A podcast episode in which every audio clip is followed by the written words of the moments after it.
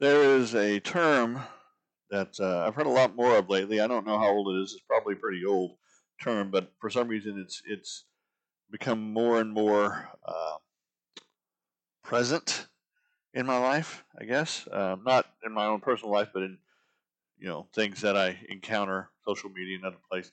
It's the term hangry. Y'all know what the term hangry means? What's the term hangry mean? Anybody? When, when you're so, what's that? When the sermon runs too long. Ouch. okay. Okay. That's fair. That's fair. Okay. All right. Yeah, it's uh it's when you get so hungry that you're angry. Okay. For instance, when the sermon runs long. Very good, Corey. I appreciate that, man. That is greatness. That is greatness. Yeah. Um, our bodies need food, right? Now, probably not, speaking personally here, probably not as much as we eat, but our bodies need food. And and when we're lacking that, we respond emotionally, physically. It, it becomes almost a desperate situation in some cases. And, and, and one of the things I've noticed um, over the years is, you know, um, we'll eat just about anything when we're hungry. I mean, when we're really hungry, you know, stuff that was previously, eh, I'm not really interested in that, it's suddenly edible. We'll jump into it. Our bodies are so driven by that that um, we'll start to make excuses. And that brings me to a quote by C.S. Lewis.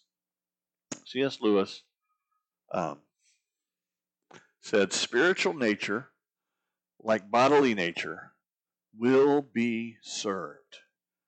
Deny it food, and it will gobble poison. And what Lewis is, is simply saying there is just like we hunger physically, we hunger spiritually. Our, our, our souls, our spirits, our bodies are made for connection with something bigger than us. We were created in God's image, and because we were created in God's image, we long for that connection. It's built into us. It's a part of our very fabric, our very makeup. And so, what happens just as with physical food is when we're lacking spiritual food, we'll begin to ingest anything.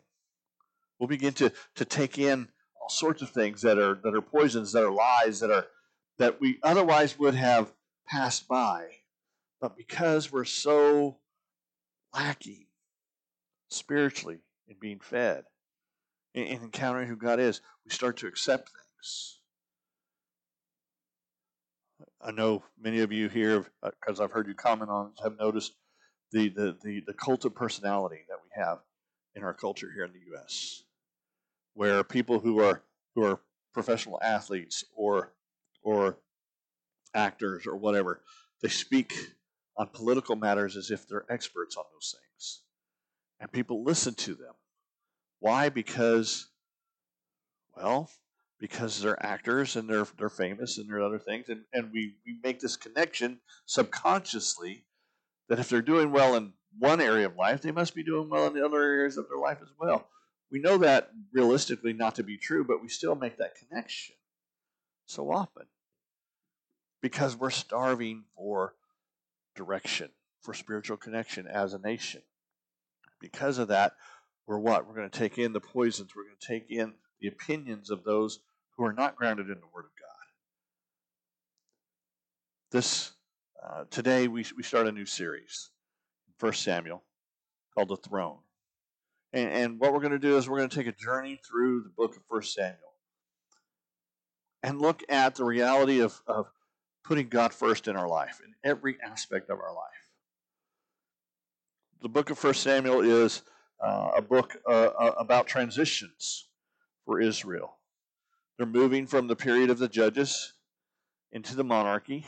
They're, they're, they're moving from a period of, of being uh, without a nation, without a land, without a, a, a, place to call home, to being grounded, to be secure uh, in uh, the area of, of, of, Palestine, of Canaan now. And one of the big struggles that they have during this time is the same struggle we have today. They don't have any spiritual direction. And because they don't have any spiritual direction, they're willing to take in all sorts of poisons, false truths, false, false ideas and concepts about who God is and how God operates. We're, we're going to see uh, throughout this, this journey of mistakes made by, by kings, by rulers, by, by individuals, primarily because they didn't have God on the throne. In all the discussions of, of give us a king, they forgot the truth that God is king. And it's, it's a truth for us today, for all of our calls for justice or, or, or mercy or, or clarity or whatever it is that we're calling for. We forget that in reality, God's the only one who those things. And so I want to start today in 1 Samuel 1 with, with by looking at uh, uh, a, couple, uh, Elkanah and Hannah. And this couple uh, is, uh, is introduced to us uh, by means of the fact that um, they are the parents of Samuel, one who gives his name to this book. But what we see very clearly here in this first chapter is a, description of what life looks like when God is on the throne, or what life could look like when God is on the throne. And while I don't normally do this, I'm going to go ahead and I'm going to read this entire chapter today, uh, all 28 verses. So follow along with me if you will, just so you can get a kind of feel for, for what we're talking about in this journey today. It says, There was a man from uh, Ramathaim, Zophim, in the hill country of Ephraim. His name was Elkanah, son of Jeroham, son of Elihu, son of Tohu, son of Zuph, an Ephraimite he had two wives, the first named Hannah, and the second uh, Peninnah. Peninnah had children, but Hannah was childless. This man would go up from his town every year to worship and to sacrifice to the Lord of the armies at Shiloh, where Eli's two sons, Hophni and Phinehas, were the Lord's priests. Whenever Elkanah offered a sacrifice, he always gave portions of meat to his wife Peninnah to each of her sons and daughters, but he gave a double portion to Hannah, for he loved her, even though the Lord had kept her from conceiving. Her rival would taunt her severely just to provoke her, because the Lord had kept Hannah from conceiving. Year after year, when she went up to the Lord's house, her rival taunted her in this way. Hannah would weep and would not eat. Hannah, why are you crying? Her husband Elkanah would ask. Why won't you eat? Why are you troubled? Am I not better to you than ten sons? On one occasion, Hannah got up after they ate and drank at Shiloh. The priest Eli was sitting on a chair by the doorpost of the Lord's temple. Deeply hurt, Hannah prayed to the Lord and wept with many tears. Making a vow, she pleaded, Lord of armies, if you will take notice of your servant's affliction, remember and not forget me, and give your servant a son, I will give him to the Lord all the days of his life, and his hair will never be cut. While she continued praying in the Lord's presence, Eli watched her mouth. Hannah was praying silently, and though her lips were moving, her voice could not be heard. So Eli thought she was drunk. He said to her, How long are you going to be drunk? Get rid of your wine. No, my lord, Hannah replied. I am a woman with a broken heart. I haven't had any wine or beer. I, I've been pouring out my heart before the Lord. Don't think of me as a wicked woman. I've been praying for the depth of, from the depth of my heart, anguish and resentment. Eli responded, Go in peace, and may the God of Israel grant the request you made of him. May your servant find favor with you, she replied. Then Hannah went on her way. She ate and no longer looked despondent. The next morning, Elkanah and Hannah got up early to worship before the Lord. Afterward, they returned home to Ramah. Then Elkanah was intimate with his wife Hannah and the Lord remembered her. After some time, Hannah conceived and gave birth to a son. She named him Samuel, which because she said, I requested him from the Lord. When Elkanah and all her household went up to make the annual sacrifice and his vow offering to the Lord, Hannah did not go and explain to her husband, After the child is weaned, I'll take him to appear in the Lord's presence and to stay there permanently. Her husband Elkanah replied, Do what you think is best, and stay here until you've weaned him. May the Lord confirm your word. So Hannah stayed there and nursed her son until she weaned him. And when she had weaned him, she took him with her to Shiloh, as well as the three year old bull, half a bushel of flour, and clay jar of wine. Though the boy was still young, she took him to the Lord's house at Shiloh. Then they slaughtered the bull and brought the boy to Eli. Please, my Lord, she said, as surely as you live, my Lord, I am the woman who stood there beside you praying to the Lord. I prayed for this boy, and since the Lord gave me what I asked for him, I will now give the boy to the Lord. For as long as he lives, he is given to the Lord. Then he worshiped the Lord there. Let's pray. Heavenly Father, as we look at this passage today, God, I, I pray that you would help us to, to grow in our realization, our understanding of exactly what it means, what it looks like when you are indeed on the throne. And Lord, more than that, help us to commit today to, to put you on our, the throne of our lives. Lord, to live lives that reflect your authority, your position, your place. We're so grateful to you for all you've done, for all you're doing, for all you're going to do. To Christ's name I pray. Amen.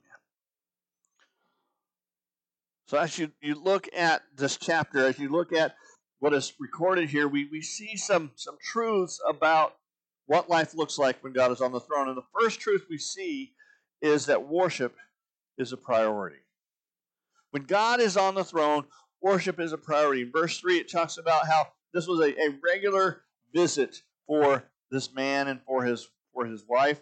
And, and not only that, we see as as the, the, the chapter unfolds that, that these people know exactly how to do it. Now I want you to, to, to understand some, some truths here that, that are important for us in terms of our excuses for avoiding worship sometimes. I want you to note, first of all, that, that this is the period of the judges. Now, what do we know uh, about the period of the judges? We know that it was not a very wholesome time in Israel's history. In fact, it was a, a troubling time. Three times toward the end of the book of Judges, it says, There was no king in Israel, and every person did what was right in their own eyes. And there are some stories there in the book of Judges that, that just break your heart. Cause, they cause me, when I teach them on in, in Old Testament survey, they, they, they cause my, my stomach to, to just churn because they're so awful. The, the mistreatment of, of, of fellow humans. The, the, the, complete lack of, of love and compassion and forgiveness and logic and reason and all the things that make us human become very animalistic. And so it's a, it's a very dark, dark period in, in Israel's history. Even the leadership is not what it should be. We, we sometimes describe the judges uh, as, as, heroes and so forth. That's not how the book of Judges describes them. The, the last of the judges, Samson, is named after a pagan god and, and never fulfills any of his vows and, and, never delivers Israel from their, their captivity. It's just a mess. And yet we see here an example of a couple that while they're not perfect, we'll see this in a moment, are committing to worship. Whatever else they're going to do, they're going to worship. They're going to acknowledge God. Today, we have a lot of people around us in our lives, in our experience, that can easily pull us away from the centrality of who God should be in our lives. When God is on the throne, though, worship is a priority despite those people that are around you. It's also a priority despite faulty leadership in the church and elsewhere. One of the things we often hear people say about why they don't go to worship and so forth is because the leadership is corrupt. Preachers, all they want is your money, or or any number of things like that. And I can't deny it. There are a lot of corrupt people in the pulpits. And I am a sinner. just like you are. And so the argument has validity on one level that there is truth, that there is corruption in the pulpits, and yet here, as a, the passage is, is, is introduced to, we're introduced to, to three individuals Phinehas, Hophni, and Eli. They're the three individuals who are leading in the tabernacle at this time, who are who are part of the worship, who are the leaders in the worship. and what we know about them, and we'll see about them later on in the narrative, is that they are thieves. They steal from God, they steal from man. They're hypocrites. They're people who lack spiritual insight and knowledge. But that didn't stop Elkanah and Hannah from going to worship. The leadership that was faulty didn't cause them to say, you know what, I guess it's just not worth it worshiping. They realized, they recognized the importance of it. They also worshiped despite the sometimes contradictory nature of it. Part of their journey, part of Hannah's journey, was to, to go to the tabernacle each year, to make this yearly trek to thank God for his provision. And yet here was Hannah without a child. And a couple times here in the passage it says she she did not have a child because the Lord kept her from conceiving. That that passage there is a reflection upon the absolute sovereignty of God in the in the things of man, that God is indeed in control. That's what the writer is trying to communicate there. But it's put in the context of what? A narrative where the people are going to thank God for his provision. There is sometimes in worship sometimes in our own experience, a, a contradictory nature to what we are expressing. We come to church sometimes hurting deeply, sometimes struggling with whether or not we understand, what God's doing in our lives or why He's doing certain things. Things are going on, and, and we're wondering why hasn't God responded, or why hasn't God fixed this, or why hasn't God moved, or, or why hasn't God corrected this reality in my life? And we stand here and we sing, I surrender all, and, and God is good, and how great is our God, and, and all these other things. There's a contradictory nature to it. That doesn't invalidate it, it pushes it all the more. Because if we're not going to find answers in worship of the true God, then we're going to find answers elsewhere that are lies. So, this is exactly where we need to be in the midst of that grief, in the midst of that struggle, in the midst of that hurt. And we make worship a priority despite the fact that life doesn't always go the way we think it should.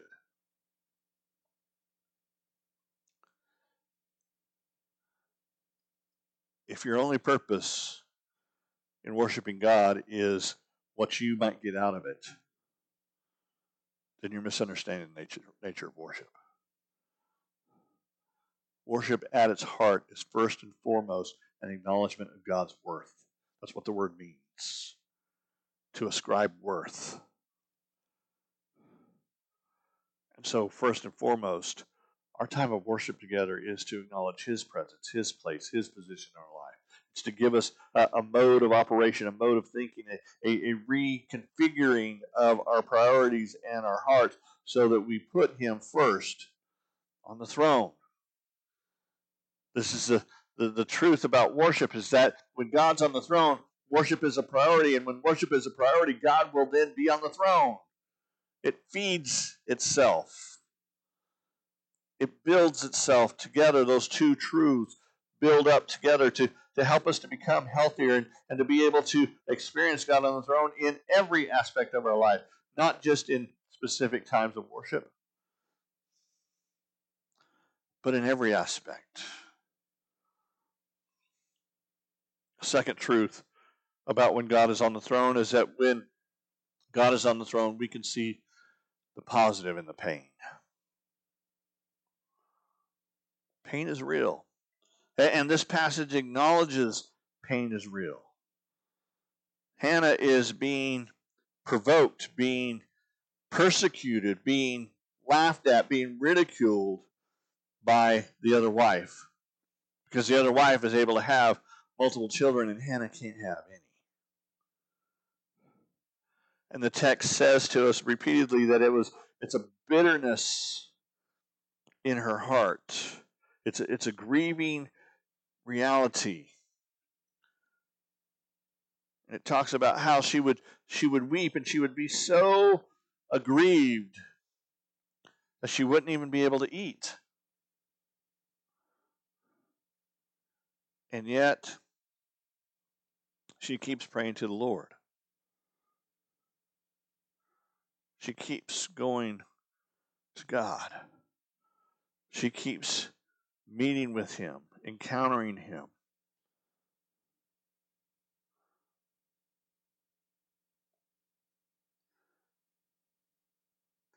And we find in this passage, in this expression, that her, as she prays and as she worships, her countenance begins to change. Her outlook begins to change. Why? Because she's met God. And He Himself is sufficient. The New Testament writers repeatedly say, Consider it pure joy when you encounter diverse types of persecution or diverse types of hardship.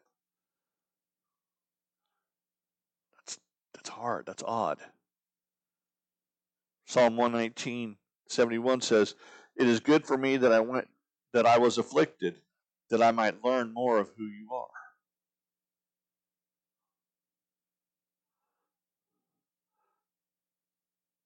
part of Hannah's journey here is a journey that that is discovering more about who God is, more about what God can do, more about how God relates and sees the individual, more about the fact that we are not alone in this journey, though she feels alone, though she feels abandoned, though she feels betrayed in some ways, she comes to the realization repeatedly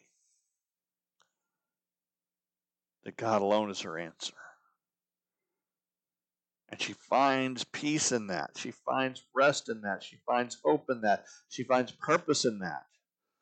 Even before the situation is, quote, fixed with a child, she has find, found wholeness, completeness in who God is.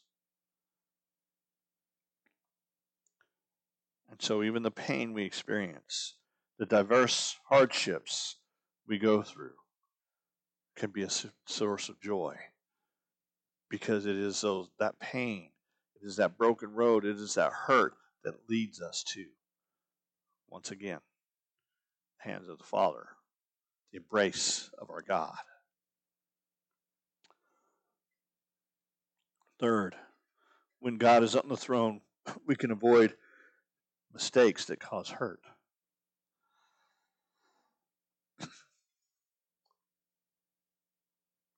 in this passage, you see um, some mistakes made on behalf of the husband. Okay? Two mistakes, in fact, in Elkanah, and both of these mistakes grow out of not acknowledging God on the throne. The first mistake is his stupid comment in verse 8. Okay? This is one of those comments that you have to that you hear you read and you're like, dude, are you really that dense? Are you really that dense? He says what? He says, Why won't you eat? Why are you troubled? Am I not better to you than ten sons? Okay. Now I'm sure Hannah loved Elkanah. I'm sure that, that there was some connection there that was significant and meaningful and helpful to her on multiple levels. But one of the things that he is neglecting here is the truth that God has set up from the very beginning, from creation. Okay. that part of the marital relationship, part of the intimate connection between husband and wife, means we bear each other's hurts. We walk with each other through that sorrow. We empathize. We sympathize. And I'm guilty of this as much as Elkanah is, sometimes just diminishing the hurts of my spouse. Why can't she just get over it? Aren't I enough? Aren't I enough? I'm a pretty good husband. Or so I think. But we're not acknowledging the real depth of hurt. He's not seeing the fact that his other wife is ridiculing and and persecuting so so called his favorite wife. Which is the second problem that is evident in this text. And that's the fact that he had two wives. Despite the fact that the scriptures are clear in terms of how God set things up back in Genesis one man one woman for life that's the ideal. That's the standard. That's what God has established. You say, yeah, but but Pastor Tim, there's there's lots of examples of men having more than one wife in the Bible. You got you got Abraham, you got Jacob, you got you know possibly Moses. There's some discussion there if he had two wives because of the description of two uh, of his wife in places that don't necessarily match up. Not completely clear, but possibly. You have David. You have Solomon. Multiple people have one wife, more than one wife, and never do you find God say, "Why do you have more than one wife? That's evil." There's not a passage that talks about it. Or is there? This is one of those places in Scripture where consequences speak louder than specific judgment. There's different ways that God expresses his displeasure with an entity, with a, a an, an institution, an action. One is through overt, you have sinned against me, therefore I'm going to judge you for that. But I think the more common way is by simply letting the consequences of such decisions play out. And I simply want to ask you in all the examples of multiple wives in Scripture, is there a single one that you look at and say, that worked out well? That, that looked like a good plan. And they certainly have a healthy relationship going on there. There's not. There's not a single example of it. And so sometimes God simply speaks through consequences. He says, I've shown you the way, I've given you the model Adam and Eve, one man, one woman for life. Jesus repeats that in, in Matthew 19. A lot of times people ask, why didn't Jesus go into more detail with his expectations of marriage? Because he said all he had to say was, one man, one woman for life. That's the way it's been from the beginning. That's the way it should continue till the end. What else does Jesus have to say about marriage?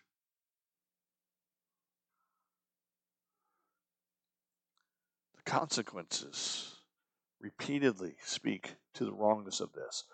And what do you have here? You have these two wives, one who is ridiculing, hurting, damaging the other. Why? Because that's the nature of humanity. There are certain things that were meant for oneness our relationship with God and our relationship with our spouse. We weren't built to be able to handle any other form of that relationship. And it's always damaging when it takes place. Fourth, when God is on the throne, we pray differently. There's no dry, lifeless prayer here on the lips of Hannah. All you see is what? Passion, pain, complete and total submission. And the first time in Scripture, here in this chapter, that the, the phrase Lord of hosts is used. Lord of angel armies. This is the first time, which is interesting given the Exodus, Joshua leading the people there, and so forth.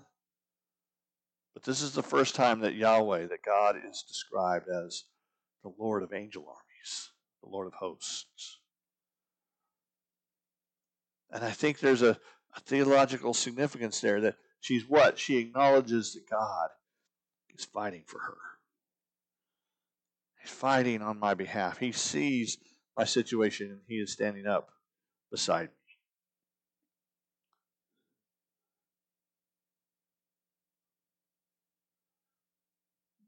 the name became associated with this location, with this place. If you look back at verse 3, you have that illusion here. They went to worship, to sacrifice at the Lord of armies Shiloh. Grows right out of this relationship. Now, one of the questions that automatically arises when we see when we read this prayer and, and read what's here is is this bargaining that she's doing here? Because we've all been told, I preached it myself, that whole bargaining. God, if you do this, this, and this, then I'll do that. Right? We've been told that's not how we should be, be praying. Because that sort of prayer lacks trust. That sort of prayer assumes God needs something from us when He doesn't. That sort of prayer is embedded in some concept that we can manipulate God when we can't. How many times do we find ourselves praying that prayer and then God answers the prayer and then the next words out of our mouth are, God, you, you know I didn't really mean that. you're not really going to hold me that that bargain, right? You know, you're not really going to hold me to that promise. Is that what's going on here? Is this is this a bargaining on her half? And and, and I, I'm going to say it's not. I'm going to say it's not for a couple reasons.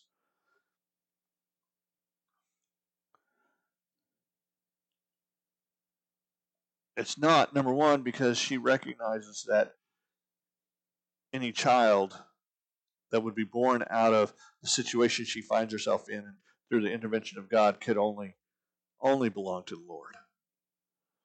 There's no other way to understand in her mind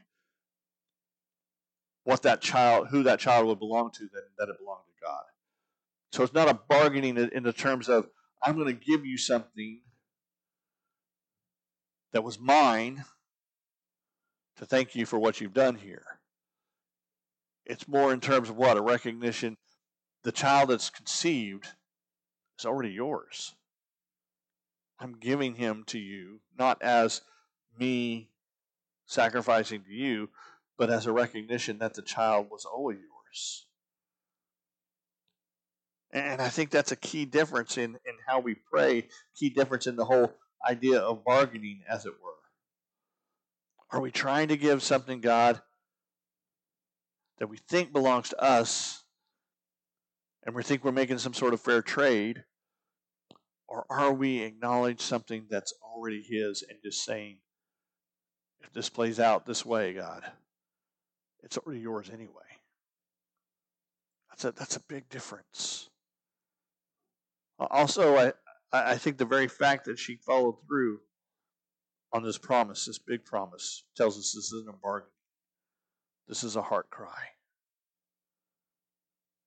There's no altering, there's no wavering, there's no changing at any time in what she says or what she has to do. She doesn't up the ante, as it were.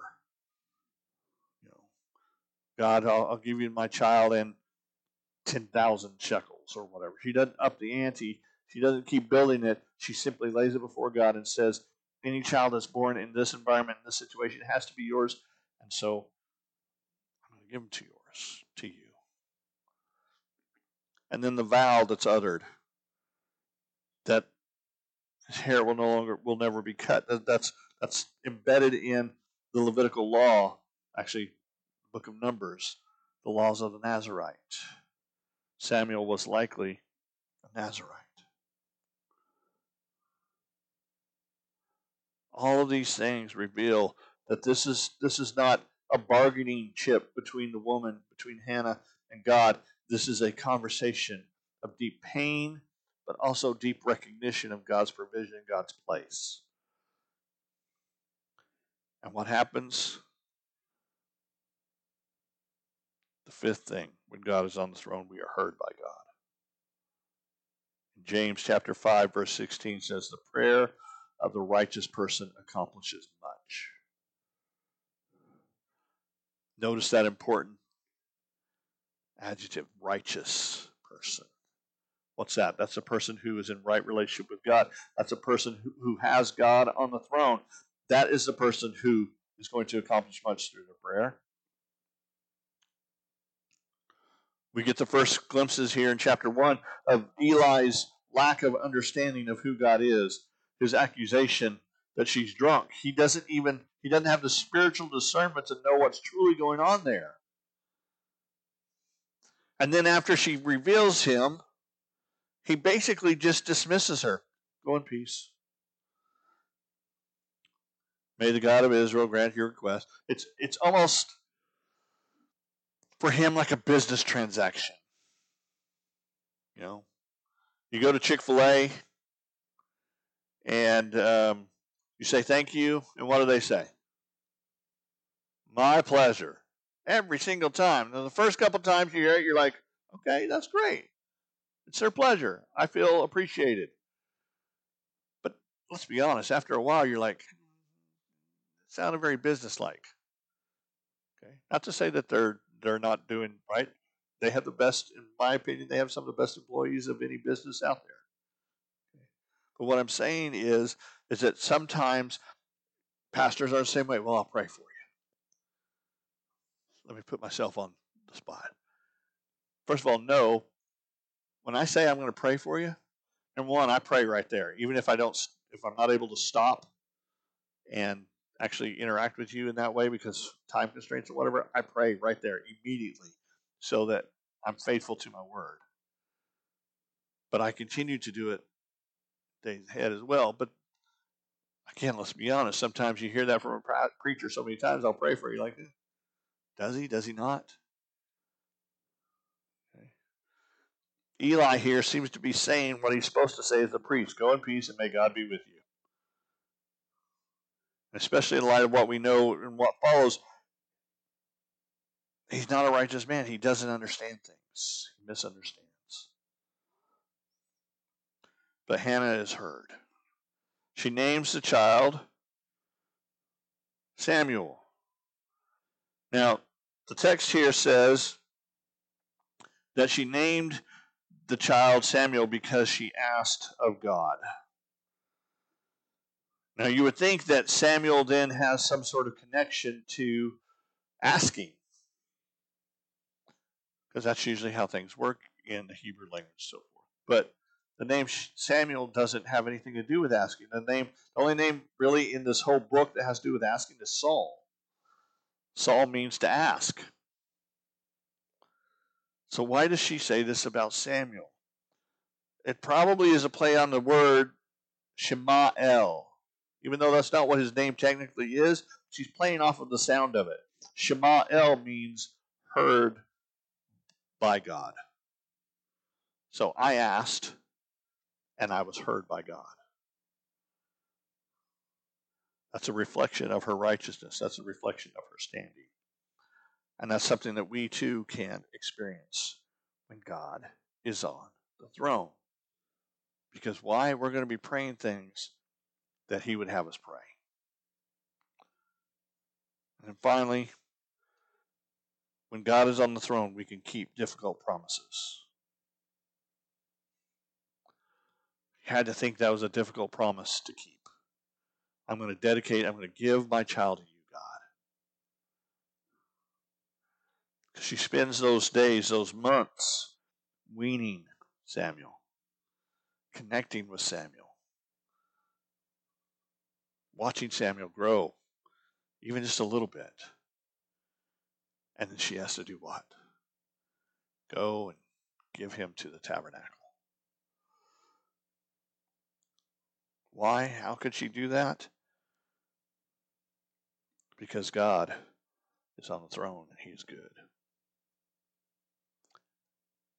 And she trusted that if He's good enough to give me the child, He's good enough to watch over this child. And in our lives, in our experiences, we need to trust that God is on the throne in such a way that we trust Him with the whole of our needs. It's too easy, too often for us to, to say to take something to God and say, God, take this, but I'll take care of this part of it.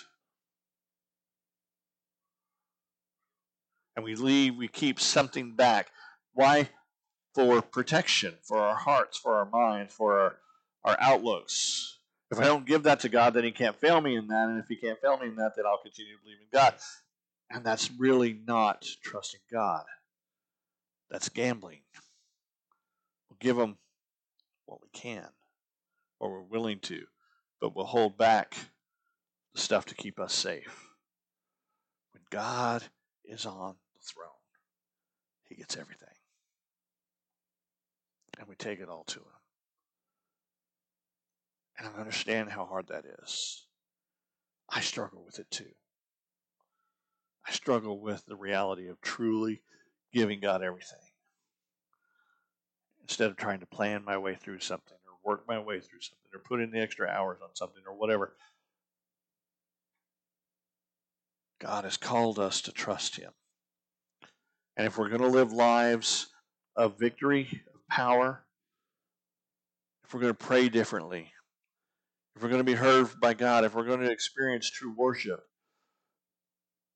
if we're going to be able to deal with pain in a way that sees the positive,